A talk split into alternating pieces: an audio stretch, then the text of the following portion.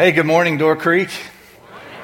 Hey, my name is Brad. I'm one of the pastors here on staff. and It's a joy to be with you this morning as we sing Christmas praises. It's one of my favorite times of the year. Love singing about Christmas because it reminds me what it's really all about, what God has done for us through Jesus Christ. So, only about 10 more days till Christmas. You ready? You ready? All right, so the ladies are like, oh, I have a little more to do. The guys are like, what, miss? What's, what's coming up? Oh, Christmas. Yeah, guys, be honest. You're the Christmas Eve shoppers, aren't you? Yeah, that's why Walgreens is open 24 hours. We keep them in business, let's be honest. All right, Door Creek, we have been getting ready for Christmas. This Advent season has been a great one. And uh, the Advent offering is just one example of what we do throughout the year that's a highlight as we collect funds to help others locally, nationally, and globally. So do prayerfully consider your end of year giving. And hey, by the way, don't forget our regular ministry needs as well. Um, we actually have had a pretty low giving quarter for whatever reason. God knows we trust Him, but do prayerfully consider our regular ministry budget as you give as well. And we trust God to lead all of us in that. All right, well, I'm excited to dive into God's Word with you this morning, but before we do, let's pause, let's pray, and ask God to bless our time in His Word. Father, we are so grateful for the gift of the Bible, and that, Father, in it you give us clarity about who you are and what you desire for us in our lives. So, right now, I pray you would open our hearts and our minds, give us ears to hear your truth, and make it clear how we can apply it today for your glory we ask in Jesus' name. Amen. One of my favorite jobs was my first job. My brother worked at a supermarket called United in Enid, Oklahoma. And uh, he put in a good word for me. He was older than me, about four years. And he helped get me a job at United. And my job there was to be a stockman and a carryout boy. And a stockman you remember, this is back in the days when we actually priced every single item in the store. Yeah, we put a little sticker on everything. It tells you how old I am. Uh, and then we also bagged groceries. We actually put the groceries in a bag for people and carried them out to their car. We, we actually did that. And I love that job. It was a lot of fun. And one day in particular, it was an evening. It was kind of slow. I was in the back room, a stock room, with a coworker and we're walking through and we're chatting. And uh, we stopped and paused, and as we're talking, I just kind of sat down on a group of boxes, probably boxes of cans. And after about 30 seconds to a minute, our manager walked in. And he was livid. He walks up and he says, What are you doing? Why are you sitting down? Said, You're not getting paid to sit down. You're here to work. That this is you guys just need to clock out. You need to go home right now. And by the way, you need to come back tomorrow to find out if you have a job, which you probably don't. What? What just happened? I tried to talk to him and apologize. He would have no part of it. He said, Clock out, go home. So I went home shaking, thinking, I just lost my job. Just lost my first and favorite job. And came in the next day, had an appointment with the big boss. He was the manager of the whole store, Richard Pope and sat across from him, and he looked at me and said, Brad, you know what you did, right? I said, Yes, I did. I was sitting down. I should not have been. I should have been working, should have found stuff to do. I'm so sorry. He said, Brad, you know the manager, the assistant manager, he wants me to fire you. I said, Yes, sir, I know that. And he paused. And he said, Well, Brad, I'm going to give you a second chance. Oh, thank you. Yes. He said, But now I want you to prove to me that I'm not making a bad decision right now. I expect you to work hard, and this should never happen again. And I walked out of there with my job. Not on probation, not on improvement plan, nothing. Clean, free, and clear. And I realized, looking back on that, what an incredible gift Mr. Pope gave me. He was merciful, he didn't give me what I deserved, and he was gracious. He let me have a clean slate and start working like Nothing had happened. Now, do you think I worked hard after that? You better believe I did. I came in early, I left late, I never said no, I took every shift they offered me. I became one of the hardest workers there. and it turned out to still be a great job. But I realized, looking back at that, that there are moments in our lives when we're confronted with grace in ways we never expected. And that was one of them for me. This morning, we're going to look at a story where some people were confronted unexpectedly by grace in a powerful way. And God is going to offer us some kingdom principles that can change our lives. So if you have your Bible, I encourage you to make your way over to the Gospel of Luke, chapter 7. Now, we're continuing in a message series through the entire book of Luke. This has been a great study. Uh, in chapter 1, we learned that the author of the book of Luke was a physician named Luke. Call him Dr. Luke. And he, he tells us why he wrote this book in chapter 1. He tells us he wrote to a guy named Theophilus. We don't know a lot about him. But he says, Theophilus, I'm writing this book to you so that you may be certain about the things you've learned about Christ. That's the purpose of Luke, so that we can all be certain about who Christ was and what he did. Then in chapter 4, we're given a great gift by Christ who tells us his purpose for coming to earth. Where Jesus says he came to inaugurate the kingdom of God. And in chapter 4, verses 18 and 19, he said he's going to do that through preaching the good news and delivering the oppressed and the poor. And so we use those two pieces as a foundation for everything we learn about in the book of Luke. It's very helpful. So as we make our way to chapter 7, we're going to look at the last section of that chapter, verses 36 through 50. Um, but before we do, I want us to take a moment to put into context our passage. So it's always helpful when we're studying the Bible to look at what happened right before what we're reading and what came after, because it helps us get the full picture of the section of the book or even the whole Bible. So if you look with me at chapter 7, verse 29, we learn some important information about our verses. It says, All the people, even the tax collectors, when they heard Jesus' words, acknowledged that God's way was right because they had been baptized by John. But the Pharisees and experts in the law rejected God's purpose for themselves because they had not been baptized by John the Baptist. So, we're learning here that there are a group of Jewish religious leaders, Pharisees, experts in the law, who heard the message of John the Baptist and Jesus, but they rejected it. He goes on to say in verse uh, 32, he said, They are like children sitting in the marketplace, calling out to each other, We played a flute for you, and you did not dance. We sang a dirge, and you did not cry. What's he talking about there? Well, he's referring to the message of John the Baptist and Jesus. And what we learn about their messages is their messages were the same, but they were delivered very differently. So you have John the Baptist, he's a camel hair wearing, guy who never cut his hair. He lives out in the wilderness. He eats locusts, And the guy has a strong message, which is basically repent, for the kingdom of God is at hand, or else. Right? It was a turn or burn message. It was hail, fire, and brimstone. He did not hold back. Strong message.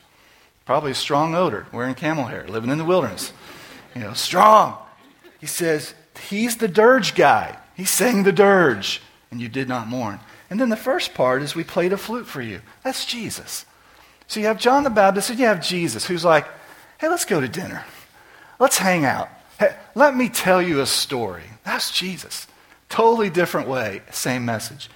And what the scripture says is these Pharisees rejected both of them, saying, well, John the Baptist is weird. He lives in the wilderness and grows his hair. strange. And Jesus is weird. He hangs out with sinners and goes to parties where there's wine flowing. He's a drunkard and a glutton. And then Jesus ends the section by saying this, verse 35 But wisdom is proved right by all her children. Which is kind of Jesus' way of saying, hmm, we'll see. Let's see what happens. Let's see who responds to this message. And that's exactly what we're going to see in our passage. We're going to see the response of two different people to the message of grace. All right, so the first bookend is rejecting Pharisees. Hold that in your mind. Now let's walk over to the other side of our passage, chapter 8, verses 1 through 3. Uh, this is the other book, and it says, After this, Jesus traveled about from one town and village to another, proclaiming the good news of the kingdom of God. The twelve were with him, and also some women who had been cured of evil spirits and diseases Mary, called Magdalene, from whom seven demons had come out, Joanna, the wife of Chuza, the manager of Herod's household, Susanna, and many others. These women were helping to support them out of their own means. So we're given a list of women who came from all different walks of life, all of whom have been encountered by Jesus' message about the kingdom of grace. In here, we have a woman who dabbled in the demonic arts or whatever. She was possessed, had been delivered by seven different demons.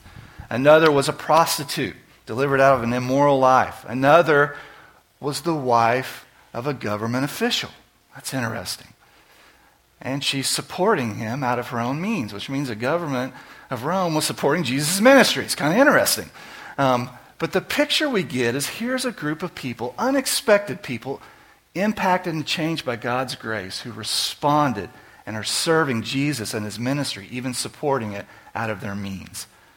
Another great picture to hold in mind as we move in now to our text.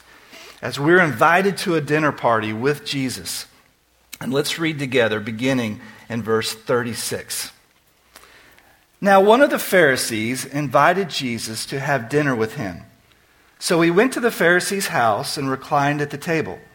When a woman who had lived a sinful life in that town learned that Jesus was eating at the Pharisee's house, she brought an alabaster jar of perfume, and as she stood behind him at his feet, weeping, she began to wet his feet with her tears. Then she wiped them with her hair, kissed them, and poured perfume on them. Hmm, interesting. So here we are in the house of a Pharisee. We've learned that his name is Simon. Now, I've kind of to set the scene, this was probably somewhat of a typical dinner party in this day where you had invited guests who have come and they're reclining around the table. Now, to understand what that looked like in the Near East, a table was about 18 inches off the ground. And people would probably be sitting on cushions, reclining.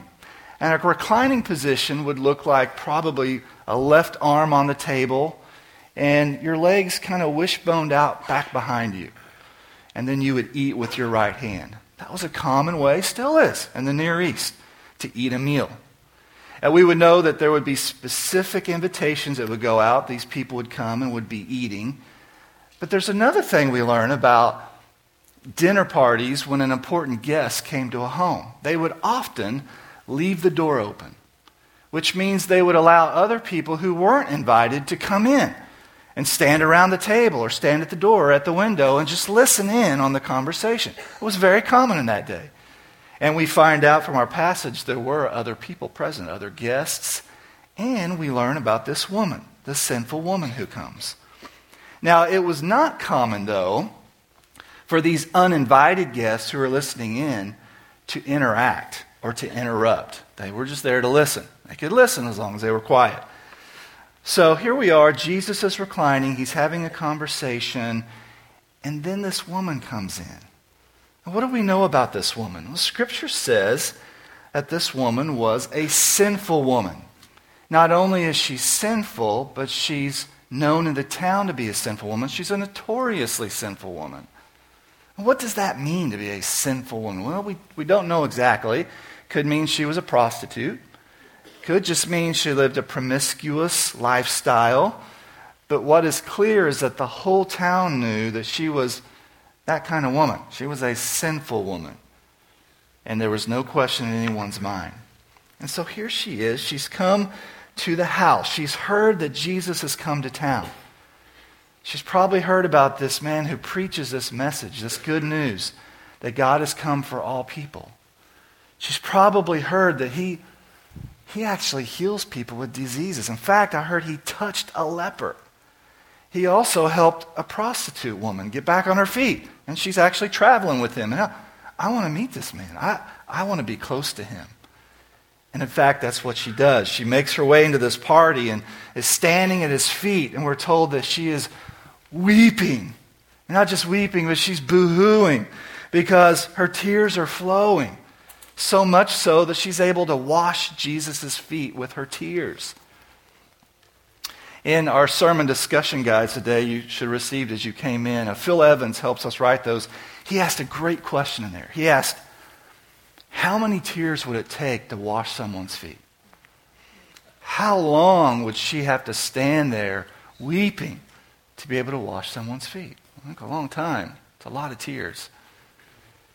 And then we're told she gets on her knees and she uses her hair to wipe his feet. She doesn't stop there. Says she kisses his feet. And then she's brought this perfume, this alabaster jar.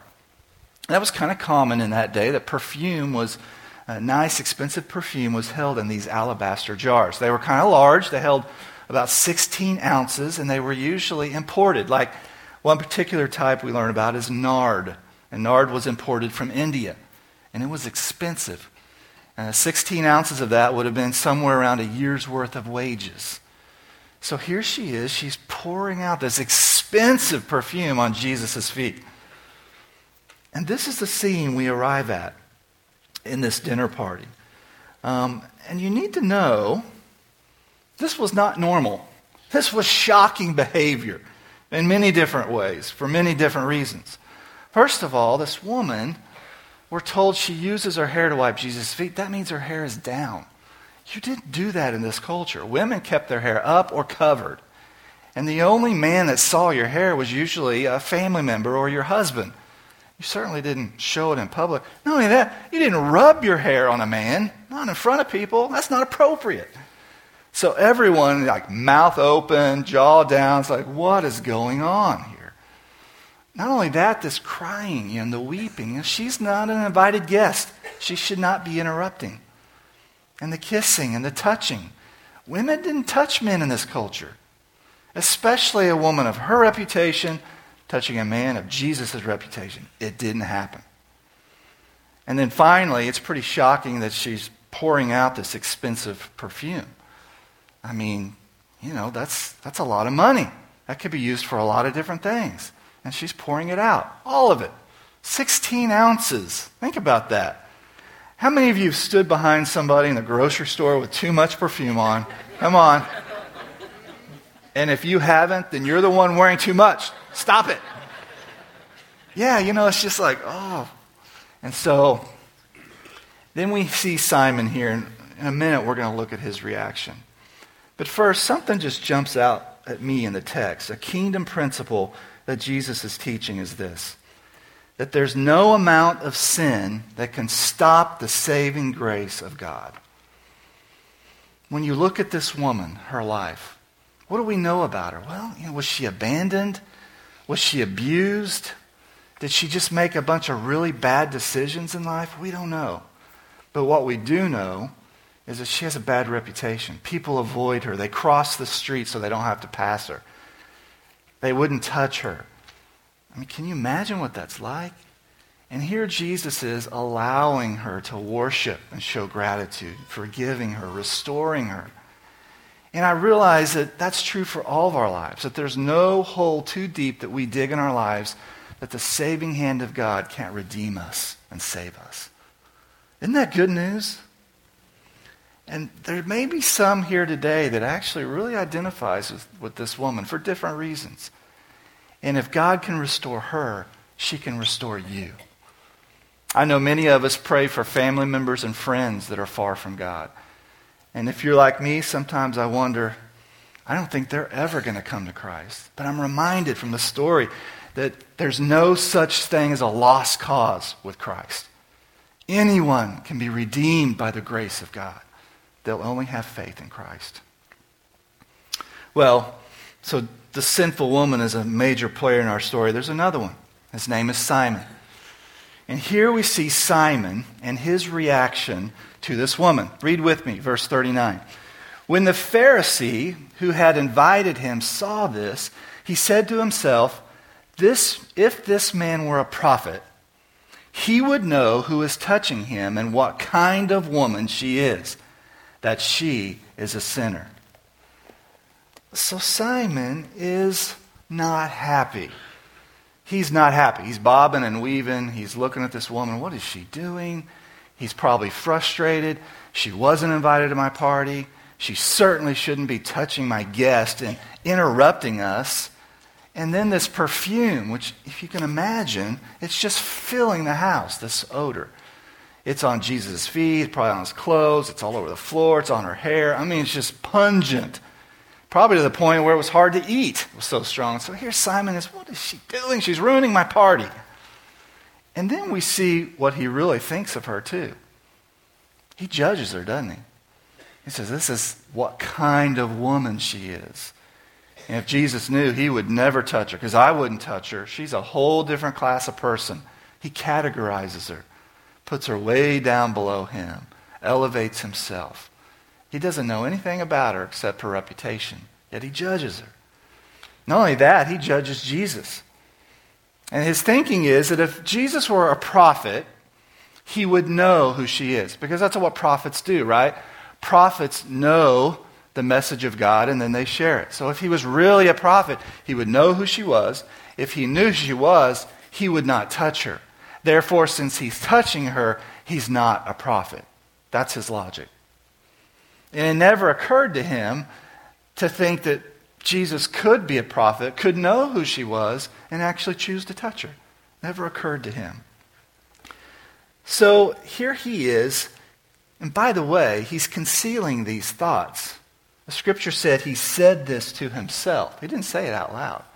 So he had to be shocked when he heard Jesus' response. As we're told in verse 40, Jesus answered him. Whoa, wait a minute. He's probably thinking, did I say that out loud? I thought I was thinking it. Jesus answered his thoughts. He read his mind. Which is ironic, because he's saying Jesus doesn't know, and now he knows his thoughts. Jesus answered him, Simon, I have something to tell you. Tell me, teacher, he said. Now, Jesus uses lots of different methods for teaching about the kingdom of God. He would often read the Old Testament scripture and explain it. He would do miracles and use that as a teaching lesson, um, heal people. Um, he loved to tell stories, and parables were a favorite of his to tell a story, to teach a lesson or a principle. Uh, but usually he would teach for all to hear. But this is unusual. Jesus singles Simon out, speaks his name, and says, Simon, this message is for you. Very direct. And then Jesus sets out in the next two verses to tell a parable or a story that then he applies to Simon's life. Let's read it together. Verse 41. So two men owed money to a certain moneylender.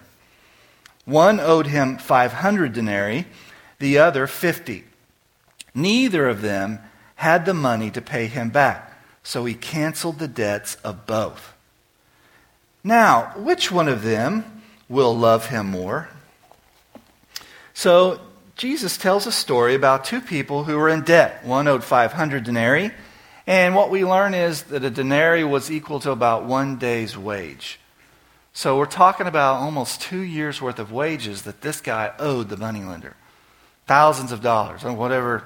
That was 70,000, let's just say. A lot of money. And then you have this other person who owed a tenth of that, 50 denarii, about two months' worth of wages. Maybe say $7,000.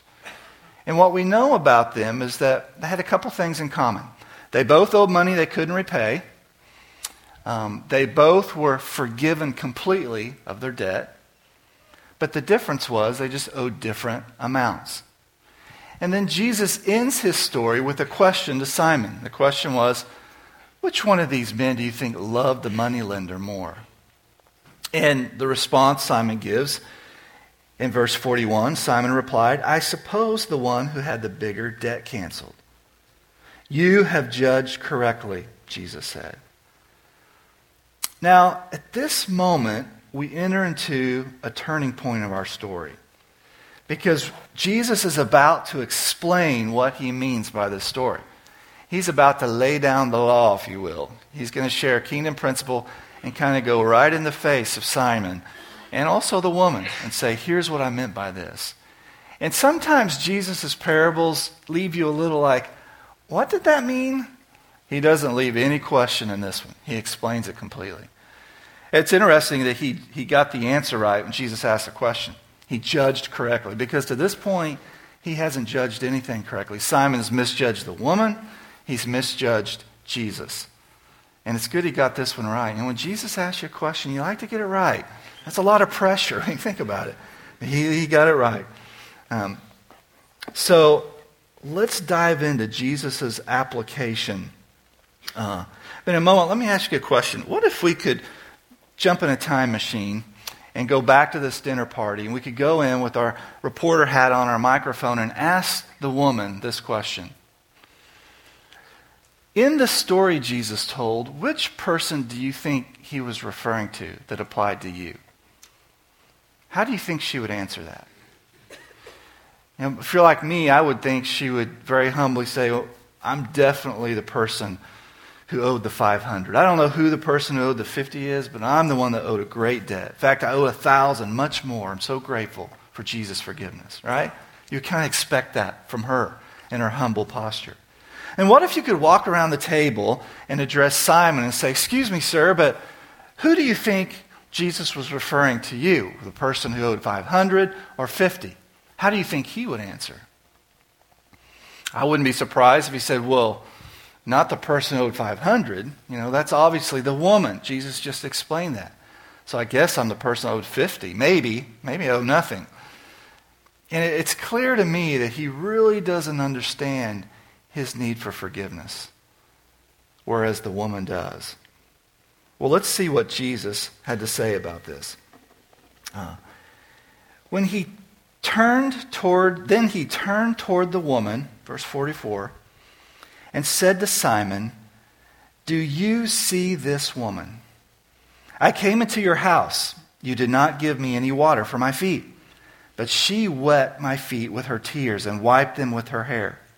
You did not give me a kiss, but this woman, from the time I entered, has not stopped kissing my feet. You did not put oil on my head, but she has poured perfume on my feet. Therefore, I tell you, her many sins have been forgiven for she loved much. But he who has for, been forgiven little loves little.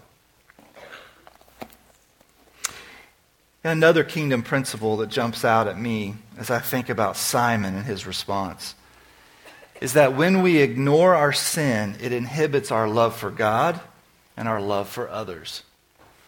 Ignoring our sin only inhibits our love for God and love for others. You see, Simon was stuck in an old religious system. And his understanding was that if I do right, then I'll be right with God. He based his righteousness on his actions and what he did. And what Jesus does in this understanding of the gospel and these kingdom principles, he smashes that old system and says, No, that's not how it works. He said, In the kingdom of God, this new day, it works like this first, you have a right faith in God, which results in forgiveness, which results in being right with God. He turns the system on its head. And you realize reading through here that Simon really doesn't get it. He doesn't get that his lack of love for Jesus and this woman are an indication that he has not been forgiven. He doesn't even see a need for forgiveness. He doesn't even see Jesus as the one who could forgive him. He really is clueless on this. And probably the greatest tragedy is he's unaware of his sin and his need for forgiveness. You see, we can't declare ourselves righteous. It doesn't work that way. Only God can determine righteousness. And when we start thinking that what we do makes us right, we get prideful and we start categorizing people. And isn't it interesting? People are always in a category lower than us. It's an indication something's wrong in our heart. It's not how to think about it. Jesus goes on to explain that when we think we've done something in our own abilities, it's an indication we're missing something, that we have sin and we need forgiveness. So, if living right doesn't fix our problem with God, then what does? Well, I think it's very clear from this passage that sinners are freed from their debt through faith in Jesus. Jesus is teaching about the kingdom here and how it works. In fact, Jesus is redefining everything. He's redefining debt, forgiveness, justice, faith, righteousness. And he's saying that all those things are now measured differently. So pay attention. He's saying this is how the kingdom works. And what Jesus does is he puts uh, our condition before God in terms of debt and forgiveness. We have a debt and it needs to be forgiven. We are all in debt to God. We all have sin, and our sin separates us from God. It's as if our sin creates a Grand Canyon sized chasm, putting us on one side and God is on the other. And we have a need to be reunited with our Father. But there's a problem. And the problem is sin. And something has to be done with our sin. So if you have your backpack on and it's full of your sins, it doesn't matter if you have 5, 50, 5 million, no amount of effort will allow you to jump across that Grand Canyon to get to God. Because we can't do it in our effort. No, it requires the act of God to build a bridge to us to reunite us. And He did that through Jesus Christ. The cross is the bridge. And through admitting that we are sinners and putting our faith in Jesus, we're forgiven. And then we can be reunited with God. And so I look at Simon, and he's thinking he can jump across the Grand Canyon, where this woman is clearly aware that she cannot. She's putting and depending upon Jesus Christ. So I love the fact that Jesus doesn't gloss over this woman's sin. He doesn't. He says her sins are many. She has many sins. Doesn't ignore the sin. Well, then what do we do with that? Well, he gives us the answer. Jesus is the answer for our sin. So, yes, we have to point out the reality we're sinful, but we have this great gift of forgiveness and grace of Christ to remove it. But we have to trust him for it. So, I love the fact that Jesus comes right in and says it. In verse 48, then Jesus said to her, Your sins are forgiven. The other guests began to say among themselves, Who is this who even forgives sins? Jesus said to the woman, Your faith has saved you. Go in peace.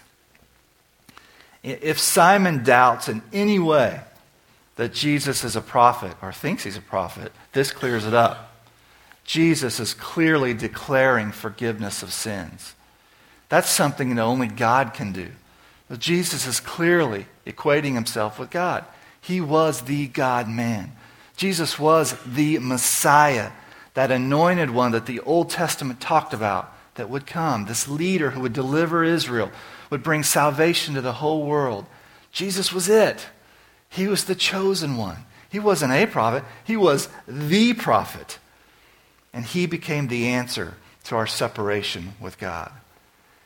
And so we see Simon and these Pharisees, and they've rejected this new plan of God. They said, no, we don't want it. But then we have this other beautiful picture of a woman who gets it, who knows her need. She knows she's sinful, and she humbly comes to Christ, puts her faith in him, and is forgiven. And then out of this forgiveness is this beautiful display that Jesus says, Because you've been forgiven much, you love much. Simon, you have not loved me. This woman, Simon, look at this woman. She has washed my feet with her tears and wiped it with her hair. Simon, you didn't even give me a cup of water to wash my feet when I came to your home. And by the way, that was a very common custom in that day in a day when their sewers ran through their streets. When you came to a home, you would be greeted usually by a servant or maybe a slave, and your feet would be washed before entering. Simon, you didn't even do that for me. Simon, look at this woman. This woman, since I came in, hasn't stopped kissing my feet. Simon, you didn't even give me the common customary kiss when I came to your home, which was common. Not a lip lock, but you know, one of those kind of on the side kisses, one of these. Very common when you greeted someone or when you said goodbye or when you wanted to honor someone of importance. Simon, you, you didn't even offer me a greeting. he said, Simon, look at this woman. She's anointing my feet with this perfume. And Simon, when I came in, you didn't even offer me oil for my head or my feet. which was common in that day as well. Olive oil is kind of the common household item. It was used for cooking and for fuel and for medical purposes and for dry skin, and they put it on their head. It was also a way of honoring someone. Most of the Jewish festivals and feasts involve anointing the head of the leader of the home. Simon, you didn't even do this basic customary honor. And look at this woman. I love the fact that Jesus turns toward the woman. It's as if he's just affirming who she is, he's accepting her worship and her gratitude. She goes from being in the background, kind of to Jesus' back, to now she's the center of attention. I love that. She's forgiven and freed. And he affirms it. Says, Simon, she loves me. You don't. Just in his face. Simon, your actions declare that you've not been forgiven. You need forgiveness. So, the final kind of kingdom principle that jumps out to me as I look at this woman, even as I look over chapter 8, those first three verses, those other women who were impacted by Christ, we see that a heart that's been changed by God responds with love and generosity. When you've been impacted by the grace of Christ, you respond with love and service and generosity. We're so overwhelmed with what God has done for us. We're so grateful that it forces us to our knees to worship God and thank Him. It motivates and encourages and inspires us to use our, our time, our energy, our resources, our very life, and leverage it for His kingdom because of what He's done for us. That is the natural response of one who's been impacted by grace. And it's important that we don't uh, confuse the order here. Uh, look, look at verse 47 with me, where he says, Therefore I tell you, her many sins have been forgiven, for she loved much. That little word for, a preposition. It can actually be translated in different ways. And there's a bit of a controversy about this passage. Uh, there's some groups, and there's one religious Bible that translates that because. And what they're doing is they're saying that her many sins were forgiven because she loved much. In other words, they're saying God looked down, saw this woman, and she was being very loving, and so he decided, well, because you're loving, I'm going to forgive you. That's actually not what this is saying. As you read through the entire text to the end, you see that the reason she was forgiven was because of her faith. Your faith has saved you. So actually, it comes faith first, followed by forgiveness, followed by love. And that's kind of the road to life in the kingdom. It's faith in Christ, salvation, forgiveness, which results in our love and service to God. That's the order. And it's important we not get those out of, out of whack. Because if you do, you begin thinking you can do something to earn God's grace when we cannot. So, so we wrap this up. We kind of come to the question so, what does this mean for our lives? Well, let me ask you a question. Which one of these people, Simon or the woman, do you most identify with? My guess is there's some here today would say, That woman. Man, I, I tell you, I've been waiting for a fresh start. I'm ready for that. And if that's you today, I want to encourage you put your faith in Christ. His grace is being offered to you today. Say yes, receive it, and hold on for an incredible journey with God. Most of us wouldn't say, Well, I'm, I'm Simon, right? Who's going to do that? But if we're honest, if we're honest, most of us can identify with him to some degree, right? His attitude toward her, toward this woman, his categorizing people, putting himself above. I do it. I'm guilty. And I'm reminded that as followers of Christ, we have to remember the price of sin. Because our sin required a death. It should have been our death. But Jesus took our place and died on the cross, paid a huge price for our sin so that we could be forgiven. And when we remember that, that humbles us, right? That puts you on your knees thinking, Thank you, thank you, God. Salvation has nothing to do with us or what we do. You see, there aren't categories of sinners. There aren't little sinners and big sinners. There's just sinners. There aren't categories of sin. Well, this is worse and that. In God's mind, sin is sin. So there's only two kind of sinners in the world those that have been forgiven and those that haven't. The only difference between those of us who are following Christ and those that aren't, we've been forgiven and they haven't. And they're waiting on us to come tell them. So we have to be careful about playing these games of thinking we're better than other people. We're not. It's only by the grace of God that we're in Christ following. And lastly, I think a clear implication for me in this passage is that as believers in Christ, we must, we must move towards sinners, just like Jesus did. Jesus smashes this idea of separatism in this Jewish culture, this idea that we had to distance ourselves from people who were far from God. Jesus turns that upside down says, No, we who've been forgiven have the gospel of grace, the good news. We must take it to them and move toward those that need Jesus, not away from them. And then offer this good news of grace so they too can accept it and be changed forever. I pray that you have been confronted with this beautiful story of God's grace and pray you'll leave here refreshed with this truth or ready to believe in Jesus. Let's pray together. Father, we are so grateful for this incredible gift you've offered us. This grace, this salvation that comes through faith in Jesus. Father, I pray for anyone here today who doesn't know you that you give them the boldness to trust you even now in this moment. And Father, for those of us following you, we pray for courage to move toward those far from you to have a right understanding, Father, of how we stand before you, forgiven and in need and in debt to you forever. And may we be filled with the joy of our salvation that leads to serving you, loving you by serving others. That you may be honored and glorified, we pray. In Jesus' name, amen.